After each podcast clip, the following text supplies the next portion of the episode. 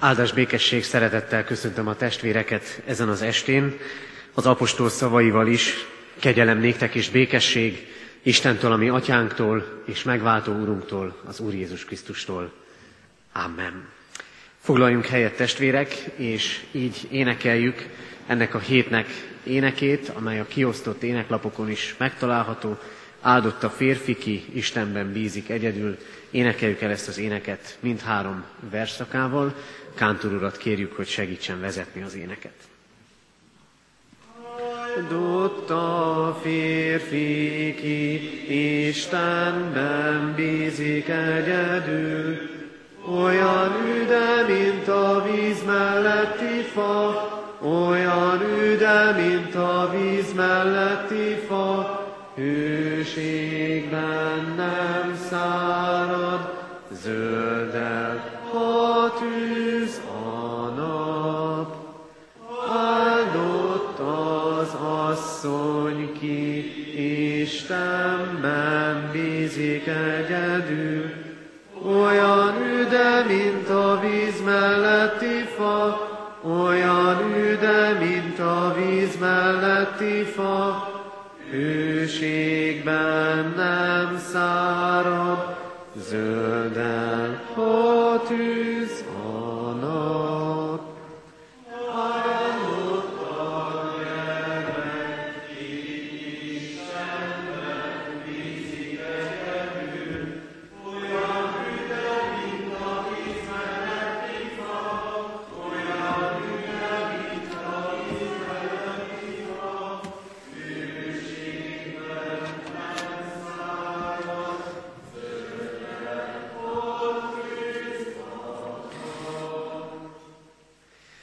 Helyünkön maradva fohászkodjunk. Ami segítségünk, együttlétünk megáldása, megszentelése, jöjjön az Úrtól, aki úgy szerette a világot, hogy egyszülött fiát adta, hogy aki hisz ő benne, el ne vesszen, hanem örök élete legyen. Ámen. Mindenható Úrunk Istenünk, jó nekünk megállni ott, ahol a Te csönded vesz körül bennünket. És jó nekünk úgy megállni ebben a csöndben, hogy aztán ezt a csendet felváltja a te halk és szelít szavad, ahogy közeljössz és megérinted életünket, lelkünket. Tudod, Urunk, mindazokat az érintéseket, amik érnek minket minden napokban. Tudod a durva érintéseket, az ütéseket, de tudod azokat is, amik felemelnek, segítenek és tovább vezetnek. És köszönjük neked, Urunk, hogy a te érintéseid felénk mindig továbbvezető és felsegítő érintések. Vágyjuk a te közelségedet, Urunk. Még akkor is, hogyha sokszor a falakat mi magunk építjük feléd. Talán közömbösségből, talán dacból, talán csalódásokból, vagy ki tudja mennyi mindenből. De áldunk téged azért a hatalomért, amivel ma is hisszük itt vagy közöttünk, és amivel falakat tudsz áttörni. Szeretnénk, Urunk, megtalálni a Te csendedet, és megérteni a Te üzenetedet. Ezért kérünk, jöjj közel, szólíts bennünket igéd által, és lelkeddel cselekedd, hogy megértsük, amit nekünk készítettél, és azt ápolgatva mehessünk tovább, és közeledhessünk mindig közelebb, mindig feléd. Amen. Szeretett testvérek, hallgassuk meg Isten igéjét, ahogy szól hozzánk ezen az estén a 63. Zsoltárból, minden este egy-egy Zsoltárból szólított bennünket Isten igéje, a mai a 63. Zsoltár, amelynek majd második és harmadik versét szeretném kiemelni. Dávid Zsoltára abból az időből, amikor Júda pusztájában volt. Ó Isten, Te vagy Istenem, hozzád vágyakozom. Utánad szomjazik lelkem, utánad sóvárok testem, mint kiszikkat, kopár, víztelen föld. Így nézek rád a szentében, hogy lássam hatalmadat és dicsőségedet. Mert szereteted az életnél is jobb, ajkam téged dicsőít. Ezért téged áldalak, amíg élek, nevedet imádva emelem föl kezem. Mintha zsíros falatokkal laktam volna jól, úgy újjong az ajkam és dicsér a szám. Fekvőhelyemen is rád gondolok, minden örváltáskor rólad elmélkedem, mert te voltál a segítségem. Szárnyad árnyékában újjongok. Ha ragaszkodik hozzád lelkem, jobboddal támogatsz engem, de akik pusztulásomra törnek, a föld mélyébe kerülnek. Kardélre hányják őket, sakálok eledelévé lesznek, de a király örül Isten előtt. Dicséretet mondanak, akik ráesküsznek, a hazugok szája azonban bezárul. És hadd ismételjem meg a második és harmadik verseket, melyek így szólnak. Ó Isten, Te vagy Istenem, hozzád vágyakozom. Utánad szomjazik lelkem, utánad sóvárok testem, mint kiszikkat, kopár, víztelen föld. Így nézek rád a szentében, hogy lássam hatalmadat és dicsőségedet. Amen. Kedves testvérek, minnyájunk élete tele van ellentétekkel, tele van kontrasztokkal. És csak hogy egy mindennapi dologból induljunk ki, akik az előző estéken, azok valamelyikén itt voltak a templomban, talán kicsit furcsán léptek ki, itt a templomban fényár van, kilépünk a templom bármelyik kapuján, és rögtön sötétségben találjuk magunkat. Aki arra megy haza, végig megy a Rákóczi úton, gyönyörűen kivilágítva, két utcával arrébb pedig sötét, zegzugos utcákat találunk. Tele vannak kontrasztokkal az életünk, tele van kontrasztokkal az életünk. Lehet, hogy nevetünk. Lehet, hogy sok minden úgy tűnik a kívülálló számára, hogy minden rendben van, valójában mi nagyon jól tudjuk, hogy mi van belül. Milyen szomorúság, milyen terhek és milyen kérdések. Mi tudjuk, hogy talán milyen üresség van akkor bennünk, amikor a külsőben az látszik, hogy mindig tevékenyek vagyunk, megyünk, rohanunk, tesszük a dolgunkat, elvállaljuk ezt meg azt is, amaszt, és mennyi, mennyi embert gazdagítunk, de belül talán kiüresedik az ember. És ellentét van abban is, amit láttatnak velünk, és amit látunk, akár másokon, akár önmagunkon, és talán a valóság egész másról beszél. Ezek a képek jutottak eszembe akkor, amikor ezt a Zsoltárt elolvastam. Dávid imádsága Zsoltára abból az időből, amikor Júdea pusztájában volt. A király, akinek palotában kellene laknia, akinek lehetősége kellene, hogy legyen naponként felkeresni a szentét, a pusztában bujdosik. Micsoda ellentét ez. A király nem a helyén van. A király életében pusztaság van. Mert menekülnie kell. Nem tudjuk, hogy kitől, hogy vajon Saultól, vagy pedig Absolontól, a saját fiától, de ez a két emberi sokat mondó Dávid életében, az egyik a tekintély, hányszor menekülünk tekintélyek elől, a másik pedig a gyermek, akiért annyi mindent megtesz, megtett az ember, és talán mégis, mintha néha menekülni kellene előle, hogy ne lássa, hogy kik és milyenek vagyunk igazából. A kontrasztok, az ellentétek az életünk részét képezik, és megszokjuk őket. És ritkán borulnak fel, de felborulnak. Ritkán láttatunk abból valamit, ami ott belül a lelkünk mélyén van. És ritkán láttatnak ilyet velünk mások. És sokszor azt akarjuk, hogy minden, minden ilyen borulás után minden visszatérjen a régi kerékvágásba, akár megoldás nélkül is. A Zsoltár azonban nem erről szól, és az életünknek sem kell erről szólnia. Nem arról kellene szólnia, hogy ha valami fölborul és valami pusztaság van az életünkben, akkor ugyanúgy kellene visszarendeződni a dolgoknak, ahogy voltak. Mert a hiányok, az ellentétek az életünkben mind-mind Isten által készített lehetőségé válhatnak. Erről szól ez a Zsoltár. A hiányok, a nehézségek és a terhek Istentől készített lehetőségé válhatnak. A kérdés az, hogy amikor pusztákat járunk, akkor van igazi reményünk, vagy csak déli bábokat kergetünk. Pusztában lenni a nyári rekkenő hőségben ember próbáló dolog. Még itt Magyarországon is, Mennyire igaz ez Izraelre. Rekkenő hőség, nincs árnyék és nincs felfrissülés. De nem csak nyáron, télen is így van ez.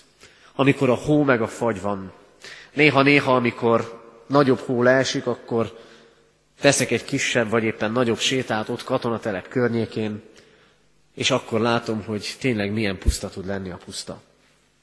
A szívdobogását is hallja az ember. De mégiscsak puszta. Valami megkapó szépség és ugyanakkor megkapó félelmetesség is van benne. Lehet, hogy a külső nem ilyen, de azért ezek a puszták ott vannak az életünkben. Valamikor a meleg, mert meleg helyzetek vannak, valamikor a hideg, a rideg valóság, ami riasztóvá válik. Amikor nincs árnyék, és nincs enyhe, és nincs felfrissülés. Dávid a pusztában van, és mi is pusztákat járunk. Akkor, amikor sok minden üressé válik bennünk. Mert bármi lehet pusztasággá. Bármi lehet pusztasággá, bármely kapcsolat kiüresedhet, kiüresedhet a házasság, kiüresedhet az a, munka, kiüresedhet az a munka, amiben talán valamikor valaki olyan nagy elánnal vetette bele magát, isteni elhívásnak engedve is, és kiüresedhet az Isten kapcsolat is. Mintha néha puszták lennének. Mintha nem olyan lenne, mint volt valamikor. Amikor nem, hogy nincs semmi, hanem a semmi van. És akkor egyszer csak lehet, hogy lesz megoldás. Akkor egyszer csak lehet, hogy van megoldás. Mert akarom, hogy legyen. Mert tudom, hogy mit kell tennem, mert rájöttem, vagy mert megmondták, vagy mert különböző emberektől, ki tudja milyen helyről és forrásból merítve is, de üzenetek érkeznek hozzánk, megoldást kínálnak. És tudjuk, merre kell menni a pusztaságból, hogy valami jó legyen. Megvan a megoldás. És aztán telnek az idők, és azt látjuk, hogy nem érjük el a célt, és nincs megnyugvás. Hogy lépések vannak, de haladás nincs. Ugyanolyan messze van a cél, mint volt, mert déli báb volt. Mert a pusztában nem csak az üresség lehet, hanem a déli báb is. A déli báb soha nem ott van, ahol hatalmas fák nyúlnak az égig, hanem ott, ahol semmi nincsen. A déli báb mindig a pusztában van. Mennyire elkedvetlenítő mindez. A puszta nem csak a jót kínálja, nem csak a jóféle kimenetelt kínálja az embernek, hanem újabb és újabb csalásokat és csalódásokat, hogy déli bábokat kezdünk üldözni. Ami tűnhet vonzónak, elérhetőnek és kecsegtetőnek. Csak éppen elérhetetlen és nem megoldás. A déli bábok a puszták vele járói. És csak gondoljunk abba, hogy hány déli bábot kergettünk, vagy építettünk, amitől azt gondoltuk, véget érnek az ürességek az életünkben, vagy mások életében. De az Isten megengedi a pusztákat.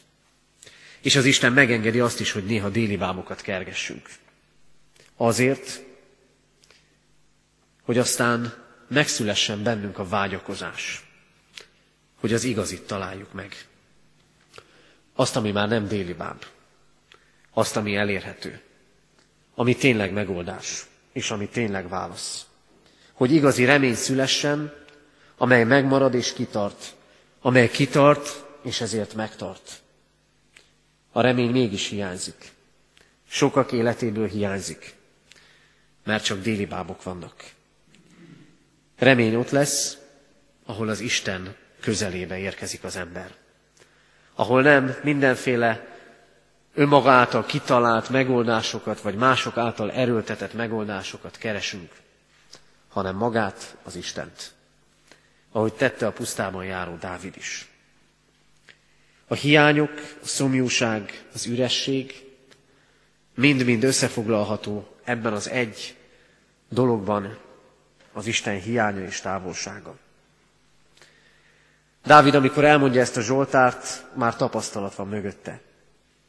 Tudja nagyon jól, hogy az Istennél mindig rendkívüli dolgokat lehet átélni. Hozzád vágyakozom.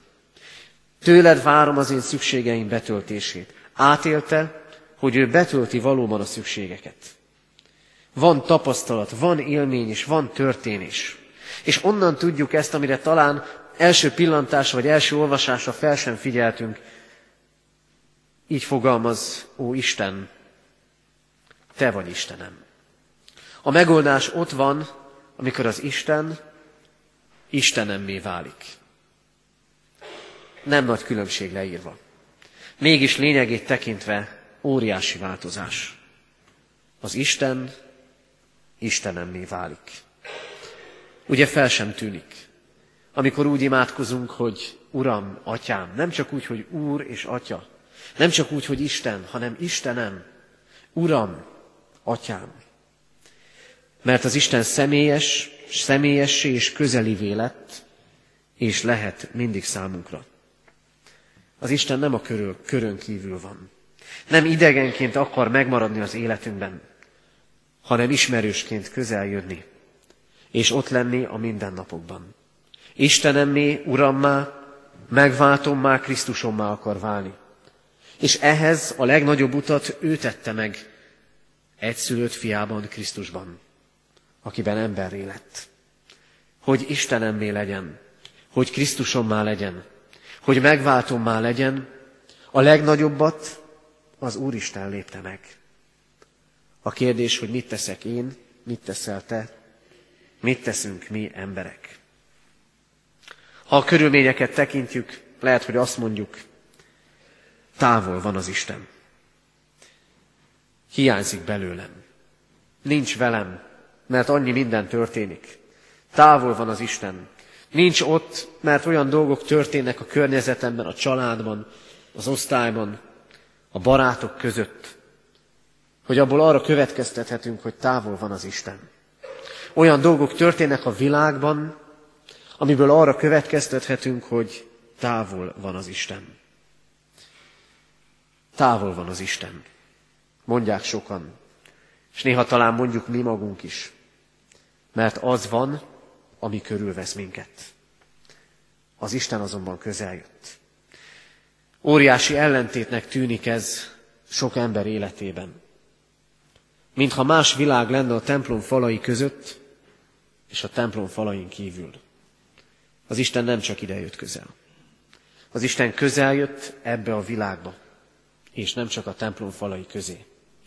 Közel jött oda, ahol valami pusztasággá lett, ahol valami kiüresedett, ahol valami hiányzik, ahol valami pótlásra szorul, ahol minden egész eltörött. Mit tesz az ember? Mi azt tesszük, hogy amikor hiányokat és szükségeket élünk át, és átélünk hiányokat és szükségeket. Nagyon sok minden erről beszél, és még töltögetik is a fejünkbe bőséggel. Akkor azt mondjuk, az Isten is hiányzik. Nem jól gondolkodunk. Nem jól gondolkodunk, ha így gondolkodunk, mert sokkal inkább arról szól a dolog. A hiányok és szükségek azért engedtetnek meg, azért engedi meg őket az Isten, hogy keressük végre nála a megoldást. Hogy keressük végre nála minden szükségünk betöltését. Hogy a pusztaságaink úgy érjenek véget, hogy hozzá találjunk. Mennyit kell még kiáltani az Istennek hozzánk? Szükségeken, ürességeken és hiányokon keresztül. Hogy végre ne pót cselekvéseket vigyünk véghez, hanem őt keressük. Mondhatnánk, hogy kétféle ember van. Az egyik az, aki soha nem volt még az Isten közelében. És átéli azt. Bár sok minden megadatott neki, a hiányok újra termelődnek. Újra meg újra megújulnak. És van, aki már volt az Isten közelében, az is átélheti a hiányt, mert eltávolodott tőle. És ott lehet az érzés, igen, bűnös vagyok, hiányzik az Isten. Hiányzik valami abból a régiből, amit valamikor átéltem mellette, az ő közelségében. Bűnös vagyok, hiányzik, és nem vagyok méltó hozzá. És van, aki úgy élte már át, és úgy éli meg az Isten távolságát, hogy igen, közel voltam, és valójában soha nem távolodtam el tőle, de mégis hiányzik. Miért lehet ez így? Mert az Isten szorosabbra akarja fonni a szálakat. Az az ember, aki az Isten útján kitartóan jár, az is átélheti az Isten távolságának érzését és élményét. Mert az Isten közelebb akar vonni. Mert mindig van közelebb ő hozzá. Van visszaút az Istenhez. És van út a vele való mélyebb közösségre. Hol fordul meg a dolog? A dolog ott fordul meg, amikor kimondom, amikor ki tudom mondani. Nem leplezem az életem pusztaságait. Nem leplezem azt, ami üressé vált. Szükségem van rád, Istenem, a te közelségedre. És miért lehet ezt kimondani? Ez ennek a Zsoltárnak most utolsó üzenete. Azért lehet ezt kimondani, mert aki kimondja, az megtapasztalhatja, hogy az Isten közel van. Mert az Isten közelsége átélhető. Annyiszor halljuk, annyiszor szólok én magam is arról a szószéken, hogy hitben járunk, nem látásban. Mégis egészen elgondolkodtatott ez a Zsoltár. Harmadik versben nagyon hangsúlyosan a látás jelenik meg. Így nézek rád a szentében, hogy lássam hatalmadat. Nézek rád a szentében, hogy lássam hatalmadat. Valami olyan élmény lehet emögött és lehet az életünkben, ami egészen személyes, kézzel fogható és összetéveszthetetlen találkozás az Istennel. Olyan valós, amikor nincs kétségem a felől. Őt láttam, a mindenható Istent, aki egyszülött fiát adta értem. Mert jó az Isten közelsége. És jó az Isten közelsége azért, mert tapasztalható az ő hatalma. Az Isten közelében az ő, mondjuk így, erőterébe kerülünk. Átélhetjük hatalmát, ami van, hogy elrejtve van előlünk. Különben a Zsoltáros se imádkozna úgy, hadd lássam hatalmadat. Van, amikor nem látjuk. De a keresőnek, a közeledőnek, a pusztaságait beismerőnek megmutathatja az Isten az ő hatalmát. És látható hatalma abban, ahogyan bűnöket bocsát meg, terheket vesz le az életünkről, ahogy hiányokat és szükségeket tesz helyre, tölt be, vagy ad erőt elhordozásukhoz. És látjuk az Isten hatalmát.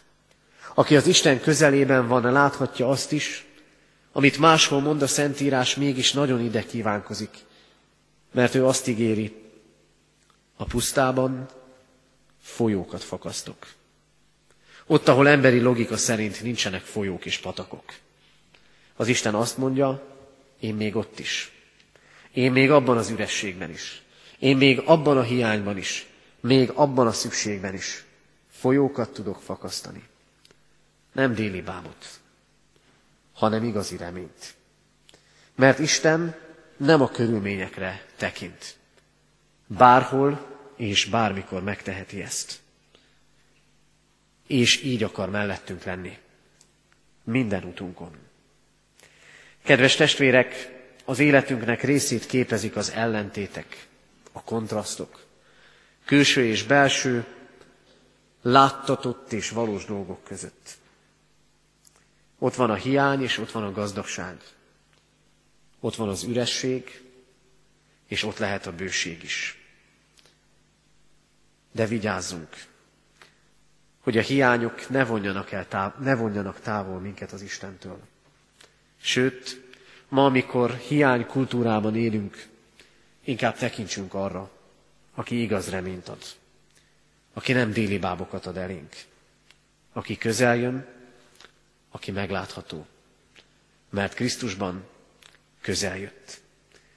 Segítsen minket arra mindenható Isten, hogy az ő közelébe kerülve mi magunk is átélhessük hatalmát, átélhessük azt, hogy a mi pusztáinkban is folyókat fakaszt.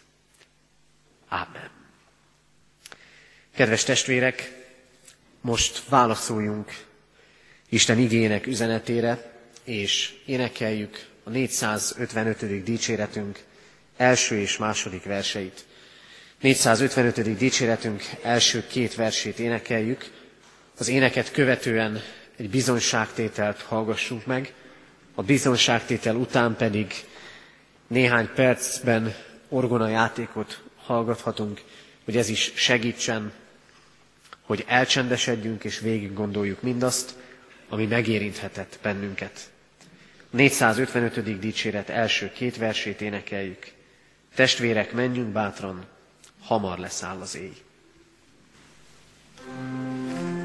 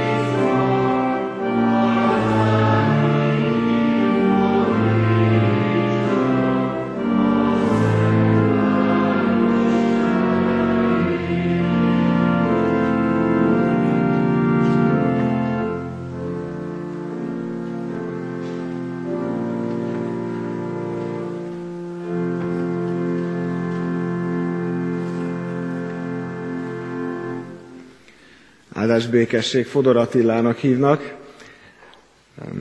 Kecskeméti vagyok, ennek a gyülekezetnek presbitere, régóta tagja, jelenleg missziói gondoka, és jó néhányszor álltam már ennél az asztalnál is, meg sok más asztalnál álltam már jó néhányszor, de most bajban vagyok. Azért vagyok bajban, mert a bizonyságtételnek én úgy gondolom, hogy arról kell szólni, amikor valami történik az életembe, azt én elmondom, és az másoknak hasznára lehet. De most akárhogy gondolkodom, igazán egy dolgot nem tudok kiemelni, amit, amit tovább szeretnék adni, inkább egy időszakot. Nem tudom ki az, aki volt már Emmaus házban. Az Emmaus házban van egy hajóhinta. Nem tudom ki az, aki már ült azon a hajóhintán. Ki az, aki úgy ült azon a hajóhintán, hogy gyerekek hajtották. És nagyon élvezték, hogy hajthatják, és nagyon mindegy volt nekik, hogy mondom-e neki, mondod-e neki, hogy lassabban, mert mindjárt leesek, vagy nem, mert ő nagyon szereti hajtani.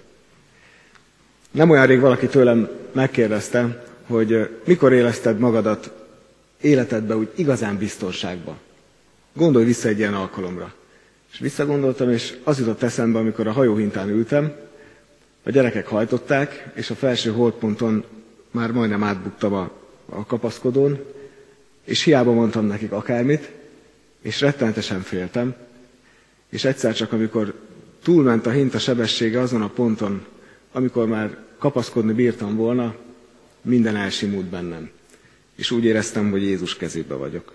És ilyen biztonságban még sose éreztem magam, mint akkor valami ilyesmit élek meg mostanában, az elmúlt időszakban, elmúlt néhány hónapban. 17 éves korom óta igyekszem Jézust követni, ebbe a templomba találkoztam vele össze, a mögött az oszlop mögött. Ott ültem, mikor meghallottam a hívását, és aztán el is kezdtem vele járni, ahogy hallhattuk az ige hirdetésben is. És aztán most ugye a 40. életévem környékén, állítólag itt a, a félidő, félidő környékén szoktak lenni az embernek különböző problémái, amikkel meg kell küzdeni. Hát most így a félidő környékén azon vettem észre magam, hogy olyan lettem, mint a kiaszott száraz víztelen föld.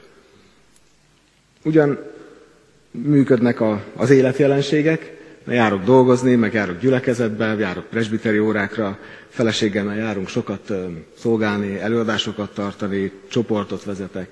Tehát ezek úgy mennek, de igazából olyan személyes kapcsolatom, kapcsolatom Jézussal nem mondhatnám, hogy volt. Nem mondhatnám, hogy olyan szoros vele az együttműködés. A kutyánkat sétáltattam nem nagyon rég, azt hiszem májusban lehetett, biciklivel, egy pórázon. Mindenki mondta, hogy nem úgy kell. Tényleg nem. Hát megrántott és elestem. És amikor így közeledtem, nagyon gyorsan mentünk. Amikor így közeledtem a föld felé, és láttam, hogy ott vannak az apró pici kavicsok az aszfalton, és azokkal fogok találkozni, és még a kezemet se tudom előre tenni, hogy tompítsam az ütést, azon gondolkodtam azokban a század másodpercekben, eszembe jutott a hintás élményem, na ugyanennyire voltam kiszolgáltatva akkor is, hogy most ebből Istenem hogy fogsz megmenteni, mire odaérek. És hát nem mentett meg belőle. Nem mentett meg a fájdalomtól, mentőt is kellett hozzám hívni.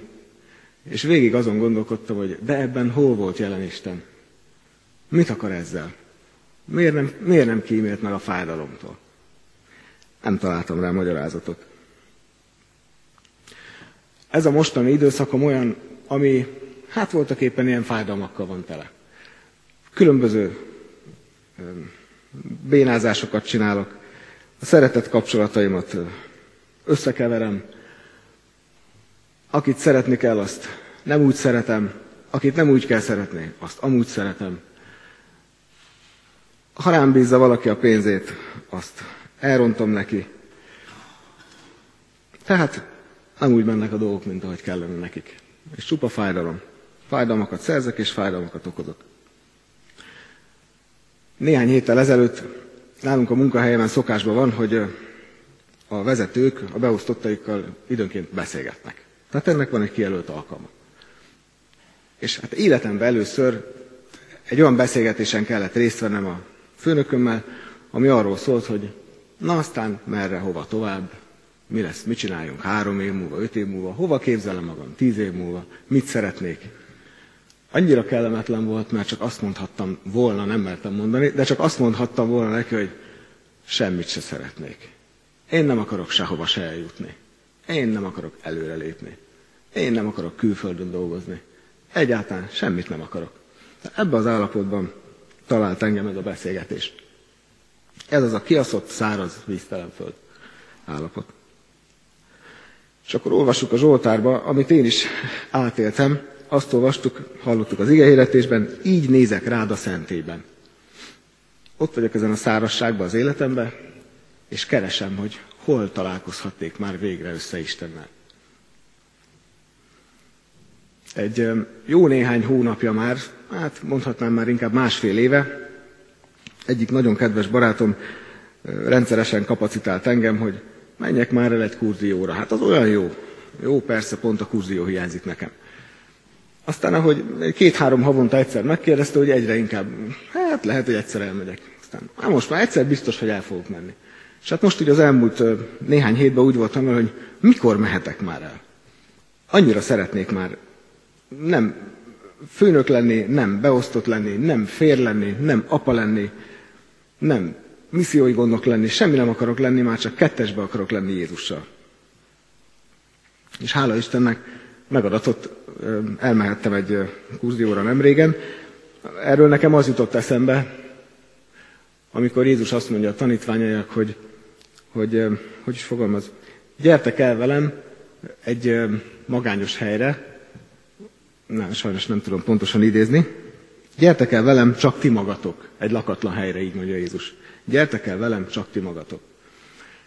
És akkor, hát ezen a csendes hétvégén, ezen a Kúzió nevű csendes hétvégén, hát nem voltam csak kettesbe Jézussal, mert voltunk vagy ötvenen, de az egészet én úgy éltem át, hogy nekem teljesen mindegy volt, hogy ülnek mellettem, vagy nem ülnek.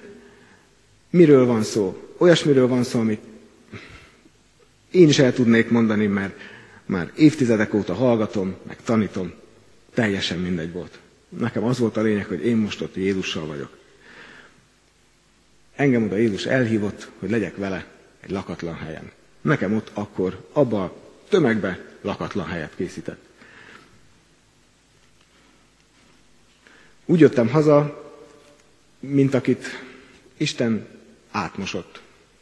Előhozta a mélyen fekvő dolgokat, a küzdelmeimet, szépen elsimított mindent, és úgy jöttem onnan haza, mint aki végre újra kapcsolatban vagyok Jézussal. Csak hogy féltem hazajönni egy bizonyos szempontból, mert arra gondoltam, hogy ha én onnan haza fogok jönni, akkor én ezt a kapcsolatot nem akarom elveszteni, hogy mit csináljak. És hát egy nagyon-nagyon egyszerű dolgot mondtak ott nekem, azt mondták nekem, gyakorolj. A kegyesség gyakorlására hívták fel a figyelmemet, gyakoroljam a kegyességet. Nagyon egyszerű. Olvassam az igét, magától értetődő, ugye? Nem volt az.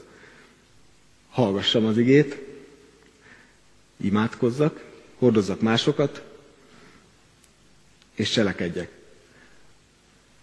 Hát nekem igen, a rendszerességgel problémáim vannak, az igeolvasás, igehallgatás, imádkozás az úgy néha esetleges. Hála az Úrnak, most már találtam neki egy megfelelő időpontot az életemben, kicsit fáradtabb vagyok tőle, de megéri. Tehát ez megvan. Viszont ami a legnehezebb nekem, az a cselekvése az ő akaratának. Ami nekem, mindenkinek mást jelenthet, nekem azt jelenti a cselekvés, hogy élek az alkalmakkal. 16 évvel ezelőtt Budapesten a hetes buszon utaztam, senkit nem ismertem, ott egy hölgy át mellettem, egy ilyen idősebb hölgy, és valahogy szóba elegyedtünk, hogy a buszon is előfordul az ilyesmi, és mondott valamit, azt se tudom mit, csak azt az egyet tudom, hogy akkor ott nekem rögtön kellett volna neki mondanom valamit. Az úgy a helyén lett volna. És akkor hú, merjek én neki mondani valamit, azt se tudja, ki vagyok, azt se tudom, mit csinál. Most miért szóljak bele neki, miért kezdek én neki itt Istenről bármit mondani? Pedig ott passzolt volna. 16 éve emlékszem erre az alkalomra. És bánt miatt a lelkiismeret, mert annak ott helye lett volna.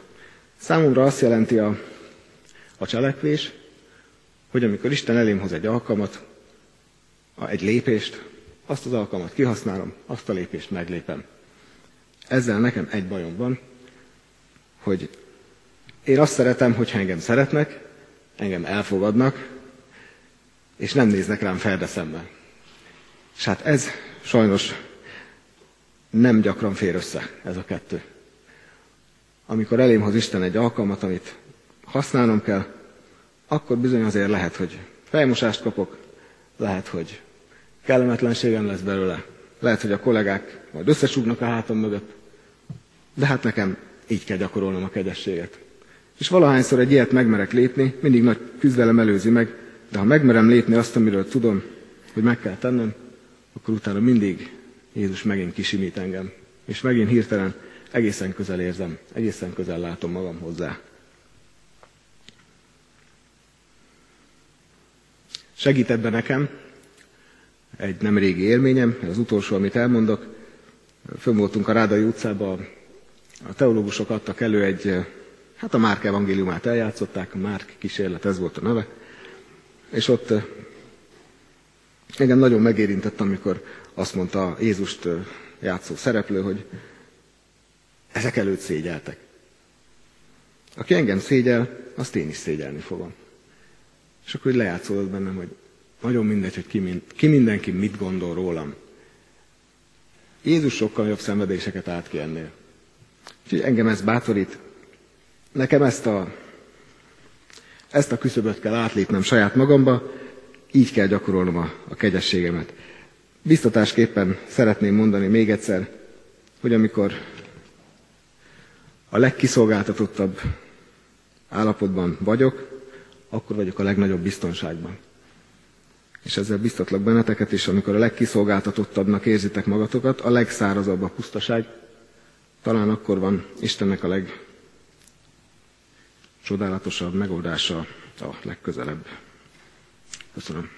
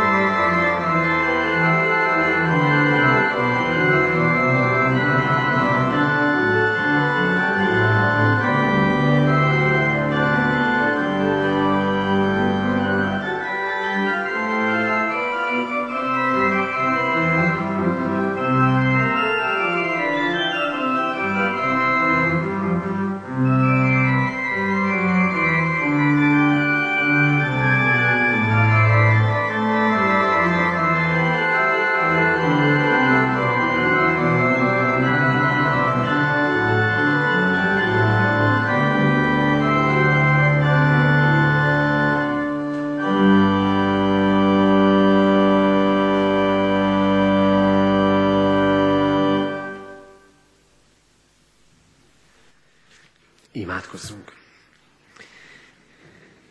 Urunk Istenünk, köszönjük neked azt, hogy annyiféle út van, ami keresztül meg tud szólítani bennünket. Az örömök, a terhek, a hiányok, a szükségek. De mindez csak akkor válik hozzád vezető úttá, ha, te, ha a te igéd megtalál bennünket. És hogyha felismerjük azt a csodát, hogy végezetül egyetlen egy út van hozzád, amit Krisztus készített el önmagában nekünk. Köszönjük neked, Úrunk, hogyha valamit megérthettünk a Te közelségedből, a Te szeretetedből, abból, ahogyan keresel bennünket. És szeretnénk éppen ezért elét hozni mindazt, amiben olyanná lettünk, mint a kiszikkat föld, amiben megfáradtunk, amiben kiüresedtünk. És szeretnénk kérni, Úrunk, hogy újíts meg mindenben bennünket. De mindenek előtt újíts meg minket hozzád való tartozásunkban és veled való közösségünkben. Köszönjük, hogyha érezzük a te hiányodat. Vagy mert soha nem voltunk hozzád közel, vagy mert eltávolodtunk, vagy mert közelebb akarsz vonni bennünket hozzád. Kérünk, Urunk, őrizd meg minket attól, hogy déli bábokat kergessünk. Köszönjük, hogy nálad és egyedül nálad van a megoldás. Kérünk, áld meg hát életünket, láttasd velünk hatalmadat, láttasd velünk azokat a folyókat, amiket életünk pusztáiban fakasztasz. Kérünk, Urunk, könyörülj rajtunk. Amen. Fennállva imádkozzunk, ahogy a mi Úrunk Jézus Krisztus tanított bennünket. Mi atyánk, aki a mennyekben vagy, szenteltessék meg a te neved. Jöjjön el a te országod, legyen meg a te akaratod, amint a mennyben, úgy a földön is. Minden napi kenyerünket add meg nékünk ma, és bocsáss meg védkeinket, még éppen mi is megbocsátunk az ellenünk védkezőknek. És ne vigy minket kísértésbe, de szabadíts meg a gonosztól, mert tiéd az ország, a hatalom és a dicsőség. Mindörökké. Amen. Fogadjuk Isten áldását. Istennek, Atyánknak szeretete, az Úr Jézus Krisztus kegyelme és a lélek közössége legyen és maradjon mindannyiótokkal. Amen. Együttlétünk zárásaként a 81. Zsoltárunkat énekeljük. A 81. Zsoltár első, valamint tizedik és tizenegyedik verseit. 81. Zsoltár első, tizedik, tizenegyedik verseit énekeljük. Az első vers így kezdődik. Örvendezzetek az erős Istennek. thank